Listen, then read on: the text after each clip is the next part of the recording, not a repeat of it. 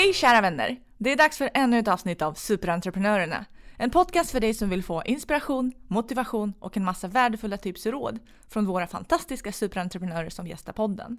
Idag gästas jag av Ingela Gabrielsson, Nordeas egen privatekonom, som är en känd talare, framgångsrik bloggare och Nordeas ansikte utåt gällande privatekonomi. Hennes undersökningar och analyser har bland annat uppmärksammats av Privata Affärer, Svenska Dagbladet, Metro, Expressen och Aftonbladet. Hon har gästat Sveriges Radio, SVT och Min Pensionspodden. Här är kvinnan som tack vare sin passion för privatekonomi skapat sig ett namn och ett rykte i det publika rummet. Hon driver ett företag inom ett företag. Enligt henne har hon världens roligaste jobb, men karriären har inte varit spikrak. Idag delar Ingela med sig av sina framgångar och motgångar, om livet och dess oförutsedda händelser och om hur du går vidare och vad du kan lära dig av det. Vi får även höra tips och råd om hur du kan bli bättre på att följa din egen passion. Välkommen Ingela! Först måste jag säga tack för att jag får vara med. Det är jättespännande att få testa det här sättet att göra en podd. Eh, men jag är en person som för det mesta är glad och vill se optimistiskt på saker och ting. Och gärna vill försöka hitta lösningar på problem. Jag gillar att analysera och vrida och vända på olika frågor, stora som små. Jag är spontan och snabb, men också lite otålig. Humor är också en viktig ingrediens i livet, tycker jag. Jag är gift med Anders sedan 25-26 år faktiskt nu tillbaka och vi bor i Bromma. Vi har sammanlagt fem barn och också fem barnbarn. Gud vad spännande! och om du skulle berätta om eh, ditt jobb idag, vad du, vad du gör idag, skulle du kunna ja, mm. berätta för våra lyssnare? Jag försöker göra det. Jag är alltså då idag Nordeas privatekonom i Sverige. En slags privatekonomisk expert. Meningen med mitt arbete är att jag ska ge fakta, tips och råd till kunder och konsumenter hur man ska tänka kring sin privatekonomi för att den ska bli så bra som möjligt också i olika delar av livet. Jag delar med mig av det här via sociala medier, tidningar, tv och med flera kanaler. Idag finns det ju många sätt att sprida information. Eh, och för att få reda på mer om hur tänker vi människor om vår privatekonomi så genomför jag olika undersökningar där jag ställer frågor till allmänheten. Till exempel nu senast så hade jag en undersökning som jag presenterade som handlade om barns och ungas veckopeng och månadspeng. Eh, det är ett intressant område som många är nyfikna på. Både barn och unga själva, föräldrar och även kanske mor och farföräldrar undrar lite över det här med hur ska barnen hantera sina pengar. Vad spännande. Vad, vad tänker du, vad är roligast med ditt jobb? Det är nog egentligen att jag inte riktigt vet vilka frågor som kan komma under dagen eftersom jag är tillgänglig för journalister som kan ringa direkt till mig och ställa frågor om antingen dagsaktuella händelser eller något område inom privatekonomin som de har tänkt sig belysa. Så jag vet aldrig riktigt hur dagen kommer att se ut eller vilken fråga får jag idag? Jag får inte alltid frågor varje dag men ofta kommer det någonting. Och det är ju det som är så spännande, att man aldrig får mm. veta hur mm. den här dagen kommer att se ut. Och det kanske passar din personlighet och som du berättade att du har lite spontanitet och Precis, i dig. jag tror det. Mm. Ja, så det är kul. Men äh, känner du att du upplever någon frustration ibland? Att man kan sitta fast eh, och hur hanterar du det i så fall? Ja, det gör jag verkligen. Det kan vara jättesvårt. Jag ska skriva en blogg, jag ska försöka skriva någon bra tweet eller hitta på bra frågor eh, till någon undersökning och det, det kräver ju, man måste fundera, man måste läsa på och man måste hitta inspiration. Eh, och då tycker jag det kan hjälpa att man reser sig upp och byter miljö, kan gå runt kvarteret men ibland måste man ju bara driva på sig själv för att komma vidare. Man har ju inte tid att ta en promenad alltid. Det ja. måste bli klart. Så att det måste, då får man driva på och det brukar också fungera när man väl har bestämt sig. Det är också bra att man kan bolla med någon kollega. Eh, det behöver inte alls vara någon som eh, jobbar med det jag gör utan egentligen bra med någon som har en helt annan infallsvinkel. Det kan hjälpa väldigt bra. Man kan ju också ta itu med en annan arbetsuppgift om man har möjlighet. Så att man bryter liksom tankekedjorna på något vis. Eller sova på saken, för då ser man ju på det med nya ögon. Just det. Ja, det kan vi alla ta till oss ja, faktiskt. Jättebra idéer. eftersom ditt jobb är så pass annorlunda och du är i princip själv, har du berättat, Mm. så skulle du i princip kunna vara en egen företagare. Hur är det att driva ett företag inom företaget? Ja, det är både, både roligt och krävande, för det kräver ju att man är en självständig person och kan driva sig själv framåt. Eh, jag måste ju planera det som jag vet ska göras och prioritera och ibland måste jag göra någonting helt annat när det då dyker upp en ny fråga. Jag har ju inte heller någon medarbetare och ingen att delegera till och jag kan inte heller räkna med att alla förstår vad det är jag gör egentligen på dagarna. Det kan vara en utmaning i sig. Så ibland är det ensamt, men det är viktigt att ha bra kollegor och arbetskamrater omkring sig och skapa ett nätverk där man kan hämta inspiration och energi. Knyta kontakter så att man vet vem man ska fråga när man behöver hjälp med någonting. Man ska inte heller dra sig för att söka upp personer som kan vara intressanta och som kan eh, vara ett stöd eller ge dig nya idéer. Eh, ofta vet ju de här personerna inte att du tänker på dem och vill kanske träffa dem. Och I nio fall av tio blir man ju glad när man får en sån fråga. Så det kan ju vara någon kollega, det kan vara någon i vänkretsen eller någon där man känner att det här skulle kunna ge mig lite skjuts framåt. Och det är ju härligt med feedback från olika personer i olika åldrar till och med. Mm, att man får Verkligen, lite det är bra. nya Mm. synvinklar. Och det, det ska man verkligen inte vara rädd för. Eh, och det är det som vi är nyfikna på. Det är, hur kommer det sig att du valde att jobba med privatekonomi? Vad är det som driver dig? Och det, varför är det så intressant att jobba just med eh, den här typen av eh, frågorna? Ja, det kan man verkligen undra. Det var absolut ingenting jag visste från början, utan jag är ju det ena på något vis gett det andra och jag är i, i grunden jurist och eh, har också samtidigt alltid haft ett intresse för samhällsfrågor och gillar att skriva, försöka förklara någonting lite enklare än, eh, än att vara så krånglig som möjligt. Det tycker jag är viktigt och eh, sen ser jag ju en koppling mellan eh, familjeekonomin inom juridiken och hushållsekonomi. Det finns många viktiga frågor där som hänger väldigt starkt samman för att man ska kunna ha ett bra ekonomiskt liv. Så att det ena har på något vis gett det andra.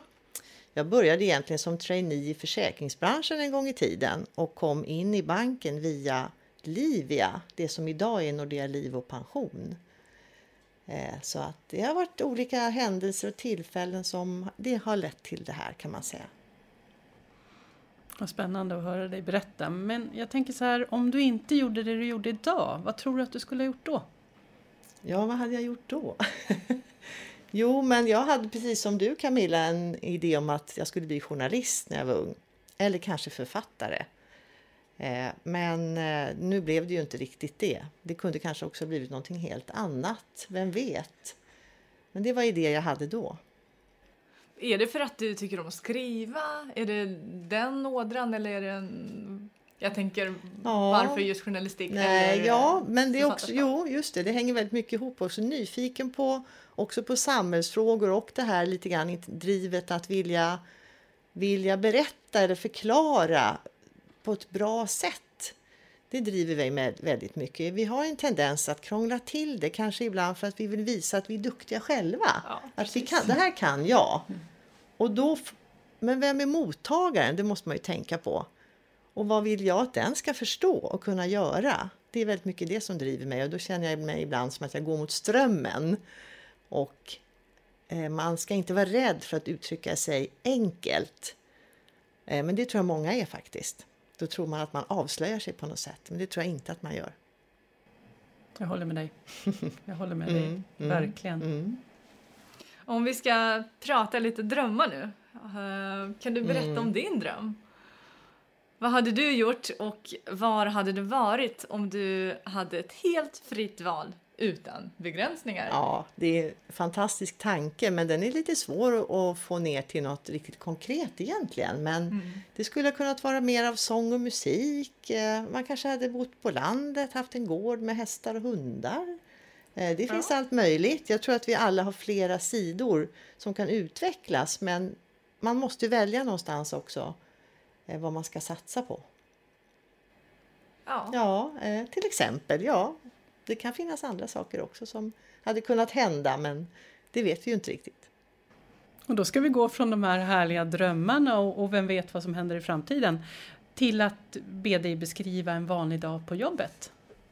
Ja, det finns ju vanliga dagar på jobbet och så finns det ju mer spännande dagar på jobbet. Men jag kanske ska berätta om när det är en mer spännande dag. Och det kan ju vara att jag ska vara med i en tidigt morgonprogram i direktsändning i tv. Då, är det ju, då måste man ju vara väl förberedd och eh, veta vad, vad det ska handla om så att säga. Men då brukar man ju behöva vara där väldigt tidigt på morgonen. Och som tur är så blir man sminkad så man ser något mindre trött ut. eh, men det är ofta direktsändning och det går ofta fort. Det är inte alls någon lång tid man är med och så plötsligt är det över. Och då står jag där utanför tv-huset och då kanske klockan är sju på morgonen. Och då har jag ju ett adrenalinpåslag som är väldigt högt. Jag är tjusigt sminkad och jag undrar vad festen är. Man blir ju lite liksom hög av att efteråt när man har varit så koncentrerad. Eh, men det, då får man helt enkelt gå till jobbet, kanske tvätta av sig lite färg i ansiktet och eh, helt enkelt jobba. Och då brukar jag också försöka följa upp det jag har gjort för att se hur det blev och se, blev det bra? För man kan alltid förbättra någonting. Så kan det vara vissa dagar. Andra dagar är ju på jobbet som alla andra. Just det. Ja. Kul med variationen tänker jag. Ja. Mm. Och det är ju drömjobbet för många kan jag tänka mig. Eh, men det är ju inte bara roliga saker. Jag tänker att ditt jobb måste vara fylld med utmaningar också. Mm. Och vad är största utmaningen med eh, den rollen du har?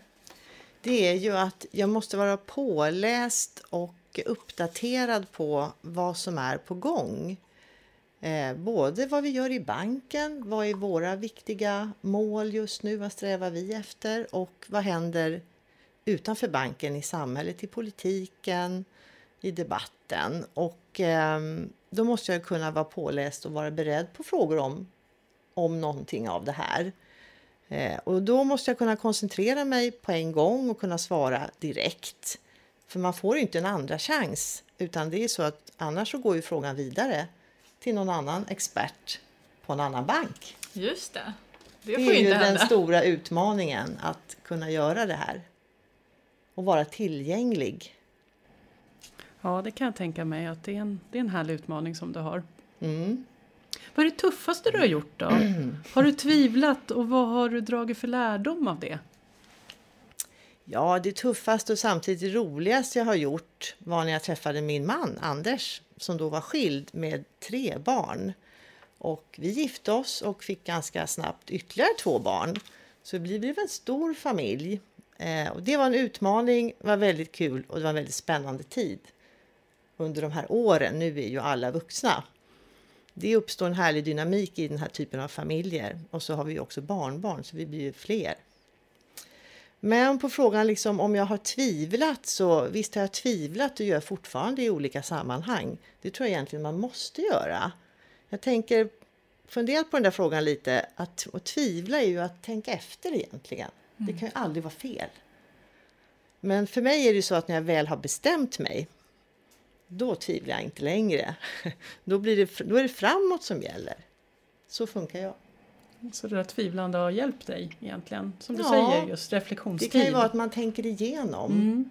Och sen är man klar och då kan man bestämma sig för någonting. Då vet man att man förhoppningsvis har funderat färdigt på den frågan. Bra tips. Ja, men jag tänker också att du har den här förmågan att vända något Mm. negativt till någonting positivt. Och det är ju väldigt eh, härlig förmåga. Att kunna, Ja, det är för att man vill hitta en lösning tror jag. ja. Mm. Och när man tänker eh, du som person, eh, den passionen och drivkraften som du har, vad, vad kommer det ifrån? Ja, var kommer det ifrån? Ja, det är ju att man är nyfiken. Jag är nyfiken och intresserad och tycker om att få saker gjorda. Jag är lite hands-on. Det, det är kul när det händer någonting. Eh, och då får man mycket tillbaka, så det blir ju en drivkraft i sig. Sen tycker jag inte om att ha tråkigt eller att det går för långsamt. Och då blir det... Nej, men då vill jag sätta igång med någonting. Gud vad bra. Bra ja. krafter. Eh, vi har läst om Nordeas satsning på Ekonomipejl och du har ju hand om det. Kan du berätta lite mer om det? Det är ett program för, anst- för eh, där vi anställda går ut i skolorna och eh, utbildar ungdomar i vardagsekonomi. Eh, och det är många som jobbar och går ut i skolorna och gör det här. Och idén kring det här är ju att genom att vi lär ungdomarna bra grunder i, i ekonomi, hur man sköter den, så blir ju de bra konsumenter och kan sköta sin ekonomi och det leder ju till ett hållbart samhälle framöver. Att man inte gör fel när man kliver ut ur skolan och ställs inför alla val och alla beslut som man genast måste kunna fatta då. Ehm, man lär sig hur man gör en budget till exempel och enkla saker. Vad kostar, vad kostar jag under en månad egentligen? Och kan man de här sakerna och känner sig trygg med det, då är ju inte steget så långt heller till att kanske istället göra en affärsplan och starta någonting eget. Precis. Ja, och det är verkligen jättekul att man egentligen med små medel kan göra skillnad. Mm. Och jag vet att jag har varit i några skolor i Solna eh, för några år sedan och föreläst just om eh, privatekonomi och det, Mm. det är jättekul att se att man verkligen gör skillnad. Det brukar vara väldigt uppskattat också i skolan när vi kommer ut. För det är någonting som alla behöver egentligen lära Mm. sig och Mm. ju mer sådana satsningar vi har desto bättre. Eh, och jag tänker om man googlar på dig så förstår man ju att du är en frekvent gäst hos olika morgonsoffor och gästar många studios. Och det som vi är nyfikna på det är hur, hur kändes det första gången? Oj, oj, oj. Ja, det var jättenervöst och jättespännande i kombination. Ja. Och hur förbereder du dig? Eh, jo, men det går ju ofta till så att jag blir kontaktad och får en fråga om jag vill vara med och prata om det eller det. Och då säger jag att eh, ja, men det vill jag gärna. och då, då pratar vi ju igenom vad det, är vi ska, vad det är för frågor som vad det handlar om, vad de egentligen tänker fråga mig om. Och då, utifrån det kan jag sen förbereda mig på mina svar och ämnet. Och då är det ju att läsa på. Jag förbereder mig jättenoga samlar in fakta, information och läser på. Skriver liksom ner ett litet manus eller stolpar. För man ska ju också tänka igenom vad är det jag vill säga? Vad är det för någonting som jag tycker är viktigt att passa på att säga här som kan vara råd och tips och svar. Eh, för det är ju inte alltid sen att man får de frågorna som man tror. Utan det kan ju komma frågor, alltså, ämnet är detsamma men frågorna kan ju låta annorlunda. Och då är det ju bra att veta vad det var man hade tänkt säga. Så det, det kräver väldigt mycket förberedelser. Det låter lite som att du först tackar ja och sen lägger du tiden på hur du ska förbereda. Stämmer det? Jag kan inte göra på något annat sätt så att om jag, om jag tvekar, ja, då, då ringer de till någon annan. Så att man måste ju säga ja. Men det är klart att om det är någonting som, är det någonting där jag känner mig tveksam, då måste jag ju säga att jag, jag vill kolla det här med, med pressavdelningen eller med någon för att känna att det här är okej, att jag medverkar. Och, så att jag kan inte fatta alla beslut helt själv utan jag måste ju fråga om jag känner mig osäker. Mm. Ofta är det ju inom ett område där jag vet att jag kan svara och då, då kan jag ju säga ja och sen får jag sätta igång. Det är mod, ja, tycker jag. Okej? och det är tufft. Och hur eh, håller du skärpan? Ja, det är en slags nervositet hos mig som gör att jag blir fokuserad. Jag vet inte hur det går till faktiskt riktigt själv, men på något vis lyckas jag vända den här nervositeten till koncentration och att hålla ett fokus kring frågorna som, som det handlar om. Det är ju inget farligt att vara nervös, man ska inte vara rädd för det. Man måste vara lite nervös för att skärpa sig, annars blir man ju inte bra. Så det är ett sätt att vara på topp. Eh, Så att man ska nog bli vän med sin nervositet. Mm. Och vad tycker du är största skillnaden nu mot förr när du sitter i en studio? Jag är ju mera trygg och lugn nu för att jag har jobbat länge med de här frågorna men det är ju alltid en anspänning och en koncentration. Absolut. Det går aldrig över. Och det är ju nästan bra att man har det så att Ja. man känner att det finns en viss anspänning och att man är skarp då. Jag tror annars att det också märks att eh, hon verkar inte så intresserad av det hon pratar om. Nej. Det tror jag märks direkt. Så att man kan ju aldrig liksom bara luta sig tillbaka och tänka det här kan jag, utan man måste ändå alltid... För att också världen förändras så snabbt och vi har nya sätt att hantera frågor och nya verktyg när vi ska göra vår ekonomisk planering och man måste hänga med. Det är jätteviktigt. Eh, har du något knep som du kan dela med dig av? Absolut, eh, det gör jag gärna. Eh, för det första ska man ju våga vara modig. Just det. Ja, men ett tips är att man letar upp en känsla som man har haft någon gång när någonting har gått bra som man har gjort inom något område. Det kan ju vara idrott eller någonting helt annat. Men den känslan som man hade när man tyckte var nöjd med någonting man hade gjort. Om man kan leta upp den så har man hjälp av den känslan och komma vidare. Sen tycker jag också att det är bra att tänka på att ingen som hör på dig vet ju vad du har tänkt att säga. Så att om du säger någonting annat helt plötsligt så gör ju inte det någonting. För det är ingen som vet att du ändrade på dig i något sammanhang. Det tycker jag är väldigt bra. Då blir man lugn för att ja, men det är ju jag som pratar och mottagaren har ingen aning. Och pokerfacet på. ja, just det. Men om man, har om man har tänkt den tanken så behöver man inget pokerface, tänker jag. Vilka bra verktyg. Men Ingela, eftersom vi har träffat dig tidigare så vet ju vi att din karriär inte alltid har varit spikrak. Mm. Vill du berätta vilka motgångar du har haft under tiden och hur den resan har sett ut? Ja, det har funnits allt möjligt, för så är det ju för alla. Men det som jag direkt kommer att tänka på är när vår son, som snart fyller 21 år, blev allvarligt sjuk i leukemi. Då var han ju bara två och ett halvt år och vi var ju helt oförberedda på att något sånt kunde hända överhuvudtaget. Han blev sjuk väldigt fort. Det här var på våren och vår äldsta dotter hade just tagit studenten. Vi och alla runt omkring kom ju helt i chock och allt handlade helt plötsligt om olika typer av behandlingar, tider på sjukhuset och hur det skulle gå.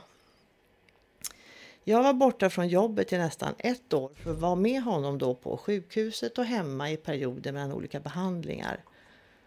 Eh, men att ha en stor familj var väldigt fint. Vi var många som kunde hänga med Ville, som han heter, eller Wilhelm, en stund då och då. Och dessutom så måste vi se till att vardagen fungerade så normalt som möjligt för alla andra i familjen. Hans behandling pågick under två år men han började på dagis efter ett år ungefär. Så då började vi försöka gå tillbaka till ett vanligt liv.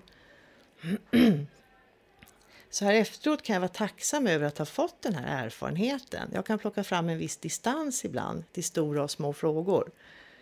Och det finns ju egentligen ingenting bättre än en helt vanlig dag när allting funkar. Men det glömmer jag också bort numera och kan sucka över en måndag morgon. Just det. Ja, och det är ju jättetufft det du har berättat. Men det känns som att allt ställs på sin spets då. Ja, det gör ju det. Och vad vi gjorde, förutom att vi liksom skulle förstå vad, vi skulle, vad som skulle hända nu. Och det var väldigt, sjukvården var helt fantastisk kan jag säga. Eh, men vad vi gjorde också, det, det är bara att lägga bort alla kalendrar och det går liksom lägg bort all planering framåt utan nu är det liksom, nu gör vi det här och ingenting annat. Det är här och Det är också en intressant erfarenhet faktiskt att vara tvungen att göra det för vi är ju så inrutade hela tiden framåt och vi tror ju hela tiden också att ja, vi, vi forsar fram efter den här kalendern hela tiden. Så det är väldigt nyttigt faktiskt att tvingas lägga bort den. För det går också. Mm. Och så här tänker jag att vi alla kan ta lärdom av det. För just det här med att kunna skapa mm. distans till det som är eh, jobbigt för stunden. Mm. Mm. Nej, det kan inte jag heller alls alltid göra, för så enkelt är det ju inte. Men, men man har ett perspektiv som går att plocka fram ibland. Och det, det är ju till en hjälp faktiskt. Så det har ju gett mig också en skjuts i karriären kan jag säga och också gett mig mera mod. För vad är egentligen farligt? Vad kan egentligen hända? I yrket så att säga. Ja. ja. Och det, det jag tänker att egentligen, man är, du, du kan inte ha varit så gammal när det har hänt. Och det, man är mitt i karriären Mm, och ja, vill precis. gärna att det, Ja, just det. att det ska flyta på. Ja, men det, det gör den inte och jag tror inte många som kan säga egentligen, det finns ju det uttrycket det spikrak karriär, men jag undrar alltid lite vad det är för någonting. Jag tror inte att det egentligen finns. Och om det finns, då vet jag inte om det är så bra. Man behöver nog olika sorters erfarenheter i livet för att göra ett bra jobb också. Mm. Just det. Ja, det är ju jättespännande. Och du Camilla hade en fråga. Ja, jag hade en fråga. Jag sitter lite reflekterar över det du Mm. säger och, Mm. och vad en härlig vanlig dag är Mm. bra. Mm, Oavsett om det är precis. måndag eller fredag eller semester. Och så ska vi hoppa över till någonting annat eh, Mm. som vi också är intresserade av att höra. Jag undrar lite vad du har för förebilder.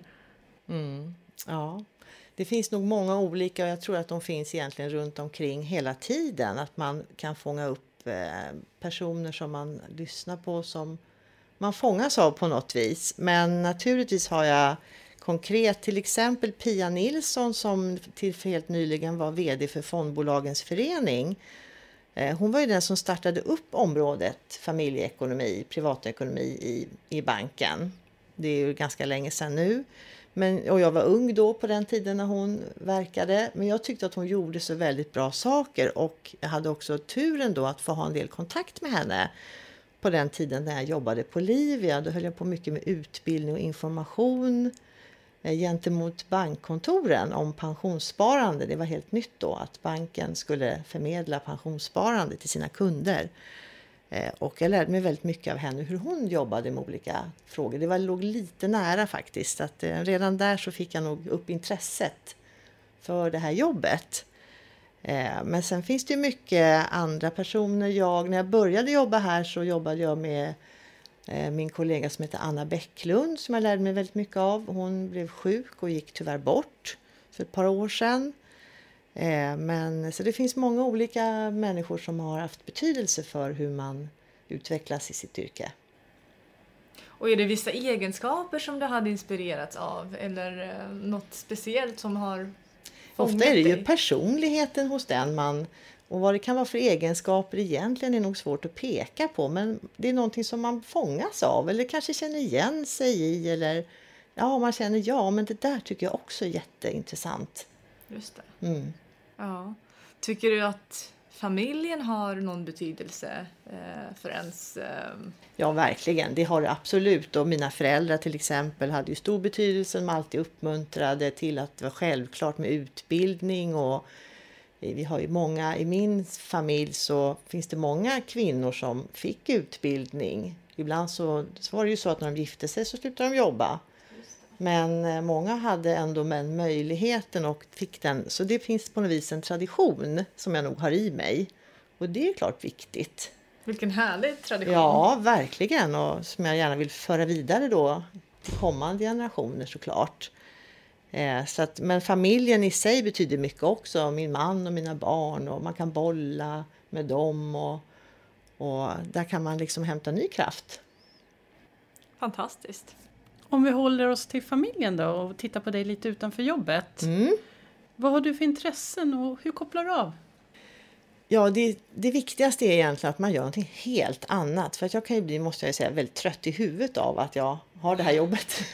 jag behöver tömma och fylla på med ny energi och det finns, försöker jag göra på olika sätt. Jag sjunger i kör. Det är en väldigt härlig avkoppling. Familjen är viktig att hänga med bara helt enkelt. Eh, gå långa promenader. Det är väldigt skönt att vara utomhus tycker jag. I naturen på olika sätt och vis. Det kan vara med skidor på vintern eller långa promenader. Eh, vara på vårt sommarställe är bland det bästa jag vet. För därför koppla av. Gå på yoga är bra. Läsa. Ja, det finns en massa saker. Det viktiga är att man gör något annat. Nu längtar man ju bort till sommar och ängar. Ja, och, eller hur? Ja, Just vet, ja. precis. Ja. Och jag tänker, de, eller våra kära lyssnare Mm. där ute som också brinner för sin sak men Mm. vågar inte ta steget. Mm. Vilka råd skulle du ge till dem? Ja, men man, vågar, man ångrar ju aldrig att man vågar försöka. Det man ångrar är att man aldrig vågade. Vart det rörigt nu, men jag tänker att det är bättre att våga i alla fall och testa än att sen gå och fundera över men varför tog jag inte det där steget? För om man ändå testar så vet man ju var det rätt eller fel. Då har man ju fått ett svar. Så att, eh, och vara modig. Och rent konkret, om det Tycker att man ska mm, skriva ner det eller vad? Mm, det är jättebra. Vad vill jag egentligen? Alltså, gör en lista. Vad, vad är det som är och vad är viktigast och, och, vad har jag för mål egentligen och vad har jag för idéer så att man får klart för sig själv. Det. Efter det kan man ju sen göra saker. Men ibland kanske man är mer diffus och känner efter olika saker. Men vad är det egentligen? Men det blir mm. ju så mycket tydligare om man har det mm. framför sig. Ja, verkligen. Mm. Det tycker jag. Visualisera sina mm, mål. Och, precis. Ja, det använder jag mig mycket av kan jag säga. Eh, både tjejer och... Um, det är tjejer som kanske vill starta eget eller byta karriär eller bara ta steget högre upp. Skulle du kunna ge andra råd till en kvinna än till en man eh, just vad gäller ekonomisk eh, planering? Ja, det tror jag nog att man måste göra. jag tror att tjejer har eh, en annan, en annan utgångspunkt faktiskt, där vi måste vara väldigt väl förberedda och veta precis vad vi vill och vara väldigt tydliga med det. Och inte tro att någon ändå förstår vad vi menar, utan man måste vara väldigt tydlig med det. Eh, och eh, man ska ta råd av andra hur man ska göra, berätta och fundera på vad det är.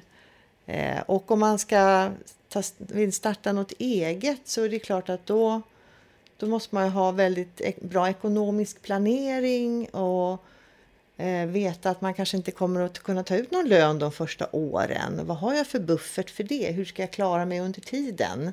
Eh, det är bra att man eh, reder ut allt det där. Ta hjälp för att få ordning på det och skriva en bra affärsplan. Så inte det kommer som en chock? Just det. Det tror jag är jätteviktigt. Eh, just för tjejer, att, för att få gehör för sina idéer. Mm. Det tror jag är enormt viktigt. Så det är bara att ha, ha, ha envis och ha tålamod och inte ge upp. Precis. Ha sin plan och sin ja, dröm. Ja. Ser du fördelar med att vara kvinna? Går vi tillbaka till din roll. Mm. Eh, och sen tänker jag lite sådär om du ser skillnad på skillnader för kvinnor och män att ta sig fram generellt. Så egentligen din roll och sen lite generellt. Mm, Okej. Okay. Eh, från början när jag började med det här då var det bara tjejer som var just privatekonomer eller familjeekonomer. Vilken beteckning man nu hade. Um, och ibland fick jag faktiskt frågan hur kommer det sig att det bara är tjejer? Och då tänkte jag att det fick väl den som frågar svara på, inte jag. Men uh, nu är det inte så längre utan nu är det ju faktiskt uh, också en hel del killar som har kommit in på det här området. Uh, den skillnaden som jag kan se faktiskt då är ju att de mycket mera pratar om investeringar och aktier och sparande och inte alls är så inne på det som jag tycker är viktigt med helheten kring ekonomin. Så där tror jag att det, där tror jag vi arbetar lite olika faktiskt. Mm. Och det som jag tycker också att just givet din erfarenhet. Mm. Man får ju väldigt mycket förtroende för dig och just eh, eftersom det är ett väldigt känsligt område okay. så kan det vara en fördel att vara kvinna. Det kanske är min egen lilla ja, det, analys där. Det där är ju det, är, det är jättesvårt att veta faktiskt. För det kan ju också ha helt och hållet med själva personen att göra. Mm. Eh, men visst är det viktigt att man kan skapa ett förtroende. Och, men man kanske inte heller... Ja, vilka riktar man sig till igen då? Vem är mottagaren av det jag säger? Och i vilka kanaler eh, är jag tillgänglig helt enkelt? För jag menar ekonomi och livet det hänger mm, ihop. Verkligen, i högsta grad. Mm. Det går inte riktigt att separera Nej. det ena från det andra tycker jag. Mm. Klokt sagt. ja, och om vi tittar framåt. Hur eh, ser du på din eh, framtid? Vad tror du att du gör om fem, tio år? Ja, det finns mycket man vill göra men ja. världen förändras ju snabbt så, från dag till dag nästan och, och, hur vi arbetar och så vidare. Men, men bortsett från det så skulle man kunna tänka sig att bo ett halvår i Paris. Det hade varit trevligt. Gud vad härligt. Eller skaffa hund ja, det finns mycket att göra i alla fall. Så vi får se vad det kan bli. Ja. Det ser vi fram emot att höra. Du, jag tänker om du kan ta bort eller lägga till något i din nuvarande tillvaro. Mm. Vad är det? Mm, just det, vad är det? Eh, Det är det här med tiden hela tiden som man funderar över hur man ska få den att räcka till. Och visst kan jag längta efter att ha mer ledig tid, det tror jag alla gör. Eh, Men när jag är ledig så är jag ju på något vis, ja då sitter jag ju där och läser den där artikeln i alla fall som har med jobbet att göra. Jag åker dit. Det beror ju på att jag är intresserad och att det blir en del av, man blir en del, det blir en del av mig på något vis eftersom det är någonting som, som finns där hela tiden. Eh, så att eh, egentligen mera tid till att kunna göra mer av allt. Kan man få det? Kan man dubbla timmar på Ja, ett dygn? just det. Är det möjligt? Ja, Du får ta till det där tvivlandet så du får lite ja reflektion. jag får göra så. det. Mm, precis. Kanske. Absolut. Vi tänker ju avsluta avsnittet med att du ska utmana våra lyssnare eh, med ett uppdrag som kan föra dem närmare sitt mål. Just det. Ja, och det uppdraget är utmaningen är då att eh, du ska ha träffat den där personen som du inte riktigt vågar ta kontakt med inom den närmaste månaden. Gud vad spännande. Och kan detta vara en utmaning även för dig? Ingela? Absolut, absolut. Det där behöver man hela tiden ta itu med. Ja, då har vi alla fått oss ett litet uppdrag. Mm. Och på återhörande. Vi tackar dig jättemycket Ingela för Tack för att jag fick vara med. Mm, Tack så mycket. Tack. Hej då! Hej då! Hej då. Tack för att ni har lyssnat. Har ni förslag på andra spännande entreprenörer så får ni gärna höra av er till superentreprenörerna nordea.com där vi även önskar få er feedback. Tack!